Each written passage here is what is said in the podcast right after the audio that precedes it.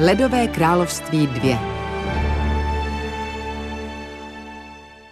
Když byli Elza s Anou malé, jejich otec, král Agnar, jim jednou před usnutím vyprávěl příběh o kouzelném lese, který byl domovem kmene Nordhuldrů. Ti využívali kouzelnou moc začarovaného lesa a žili v souladu s nejmocnějšími silami přírody, vzduchem, ohněm, vodou a zemí. Na počest spojenectví nechal Agnarův otec, král Runard, vybudovat obrovskou hráz, aby měli vždy dost vody. Byl to dar míru. Když se arendelští připojili k oslavám v kouzelném lese, propukla bitva mezi oběma stranami. Pak na všechny padla hustá, neproniknutelná mlha, která nikomu nedovolila z lesa odejít. Královo vyprávění zakončila královna Iduna zvláštní ukolébavkou. I když byly nyní dívky dospělé, takové krásné chvilky jim stejně moc chyběly.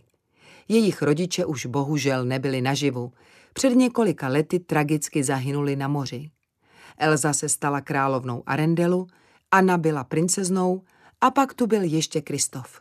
Ten by rád brzy požádal Anu o ruku, ale prozatím mu stačilo, že ji vždycky porazil v šarádách.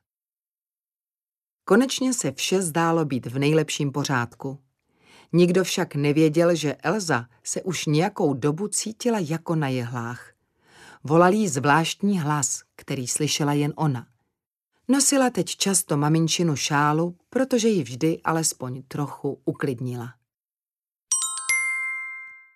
Jednou uprostřed noci zaslechla Elza ten tajemný hlas znovu. Vylákal ji ven ze zámku a přiměl ji čarovat.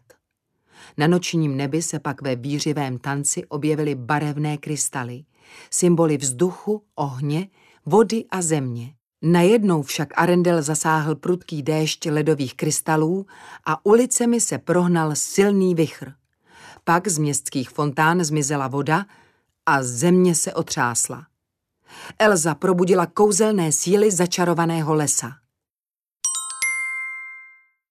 Možná jim poradí trolové. Moudrý pratrol dívkám svěřil. Minulost je jiná, než se zdá. Křivda si žádá nápravu. Arendel není v bezpečí. Musíte zjistit pravdu. Bez ní není budoucnost. Elza už věděla, co musí udělat. Půjde do kouzelného lesa a najde onen záhadný hlas. Anna však nechtěla ani slyšet, že by Elza na tak nebezpečnou výpravu vyrazila sama. A tak se na cestu vydali všichni a nechyběl ani Olaf. Brzy zjistili, že kouzelný les je obklopen hustou mlhou, stejně jako v příběhu, který jim v dětství vyprávěl tatínek. Mlha je pustila dovnitř a pak se za nimi zase neprodyšně uzavřela. Páni, bylo to překrásné místo. Ale pozor, taky pěkně nebezpečné. Z ničeho nic kolem zavířil poryv větru. Popadl celou skupinu a vynesl ji do výšky. Byl to živel vzduchu a Elza musela použít svou magickou moc, aby ho sklidnila. Když se od něj konečně osvobodili, uviděli podivné ledové sochy. Mezi nimi se výjímalo sousoší, které zobrazovalo mladou dívku chovající v náručí bezvládného mladíka. Vždyť to byl přece Elzin a Anin táta, mladý princ Agnar. Kdo však byla ta dívka, která ho chránila? Najednou se z lesa vynořili arendelští vojáci a chystali se bojovat s Nordhuldry. Obě skupiny byly v lese uvězněny po dlouhé, předlouhé roky. Aby Elza zabránila další krvavé bitvě, musela znovu použít svou kouzelnou moc. Potom s Olafovou pomocí vysvětlila uvězněným bojovníkům, že přišla, aby odhalila pravdu a osvobodila kouzelný les. A samozřejmě, aby také obnovila mír mezi znepřátelenými stranami. I po všech těch letech arendelský poručík jménem Matias nepřestával obvinovat z útoku Nordhuldry. Jejich náčelnice, stará Jelena, to však rozhodně odmítala. Moji lidé jsou nevinní. My jsme první nezautočili. Elza prosila obě strany o důvěru. Někdo mě sem přivolal. Kdybych ho našla, tak by možná věděl, jak tenhle les osvobodit. Věřte mi, chci vám pomoci. Ale Jelena se nedala jen tak lehce přesvědčit. My věříme jen přírodě. A když promluví, nasloucháme. V ten okamžik vzplanul les kolem nich.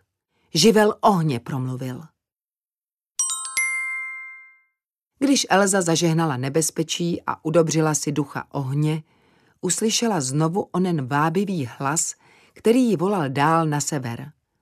Než se tam však stačila vydat, zastavila ji Ana. Elza rozhodně nemůže pokračovat sama. Pak přišli na to, že oblíbená šála, která kdysi patřila jejich mamince, pochází od Nordhuldrů a dokonce patřila jedné z nejstarších rodin. Díky ledové soše pochopili, že budoucího krále Arendelu kdysi zachránila právě dívka z kmene Nordhuldrů, která se pak za něj i provdala. Nyní bylo na čase tyto dva národy usmířit a to mohla dokázat jen Elza. Když se pak na obzoru objevil zemní obr, dívky si uvědomili, že se musí okamžitě vydat na další cestu. Nebyl ani čas rozloučit se s Kristofem a Svenem. Zanedlouho Elza s Anou objevili trosky královské lodi, v níž zahynuli jejich rodiče. V podpalubí našli zprávu, kterou nedokázali rozluštit. Přesto však pochopili, že jejich rodiče se vydali hledat zdroj Elziny kouzelné moci a temné moře je zahubilo. Elza cítila za smrt rodičů zodpovědnost. Je to moje vina. Snažili se zjistit, co se mnou je.